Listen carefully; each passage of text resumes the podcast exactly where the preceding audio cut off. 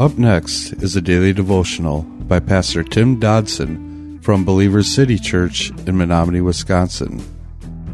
To subscribe to the podcast, visit burning dog radio dot com and click on subscribe. Thanks for listening to Burning Dog Radio. If you were with us the last time we were together, you know that there was a great debate going on in Jerusalem. It was one of those turning points within the early church that affect us even into our day. After coming off the mission trip, Paul and Barnabas came back to Antioch and were quickly attacked by the Orthodox Jewish population of that city. What they wanted was a hybrid of Christianity and Judaism. They said, oh yes, uh, we're we're good with Jesus and his salvation, but you still got to be circumcised. So let's take God's faith and uh, grace relationship, and let's add a little legalism to it. So off to Jerusalem, to the uh, mothership, to the apostles' church there, and a debate began about this issue.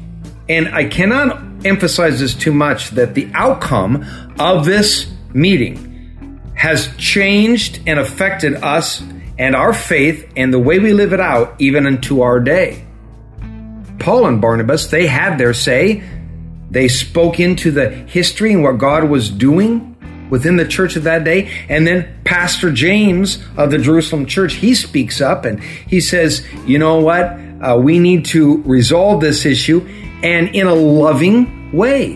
And so he began to propose a compromise that did not affect our salvation, did not affect the living out of our salvation. It uh, acknowledged that there was an immature Jewish population that needed time to grow and mature on these issues, and it, it also was asking of the Gentile population to cut the uh, Jewish uh, people some slack and, and to give a little bit, not dig in their heels, and that through all of this, everybody could continue to love each other and to grow and to mature in their discipleship.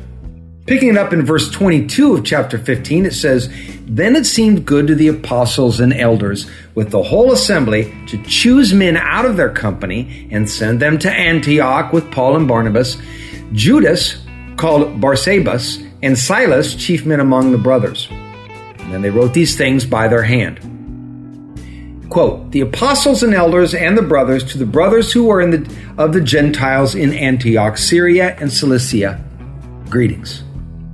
Because we've heard that some who went out from us troubled you with words, unsettling your souls, saying you must be circumcised to keep the law, to whom we gave no commandment. It seemed good to us, having come to one accord, to choose out men and send them to you with our beloved Barnabas and Paul, men who have risked their lives for the name of the Lord Jesus Christ. We have sent therefore Judas and Silas, who themselves will also tell you the same things by word of mouth. For it seemed good to the Holy Spirit and to us to lay no greater burden on you than these necessary things, that you abstain from the things sacrificed to idols, from blood, from things strangled, and from sexual immorality, from which if you keep yourselves, it will be well with you. Farewell.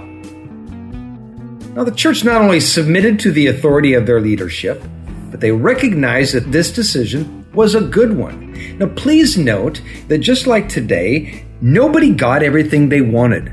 It was not an issue of uh, Christianity is ultimately to make me happy and to give me all I want and everything I believe is righteous and, and nobody else gets to speak into it. No, there was a overwhelming idea that was put out as primary that we are to all get along and that we are to give and take, not on orthodoxy, not on doctrine, not on theology, but on the social practices of these things, that we are to give a little bit.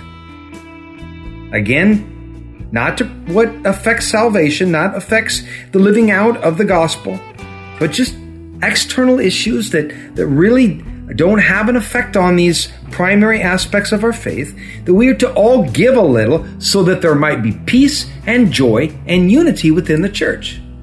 Boy, this is something that we have lost all track of in our day. We just want to attack, tell people that my way or the highway is kind of the mantra of the day. So let us acknowledge that such a faithful condition as this, it, it's crucial in the midst of the church life. Not, not just there for the church in Antioch and Jerusalem uh, two thousand years ago, but in our day. Praise God that such hearts were found that day. I mean, if things had gone differently, how would the body of believers look today? These boys got together and they penned a letter concerning their position, and then they proceeded to fire it off to the churches that were having an issue with this stuff, which was Antioch.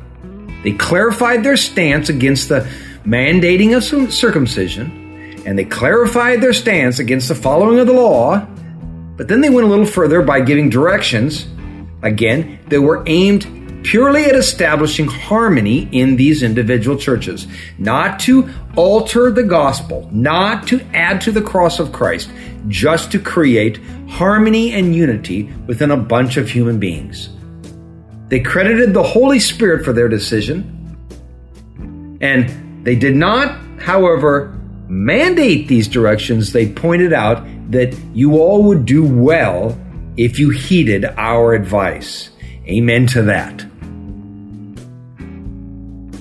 That was a daily devotional by Pastor Tim Dodson from Believers City Church in Menominee, Wisconsin. For more information on Pastor Tim Dodson or Believers City Church, visit believers together dot com.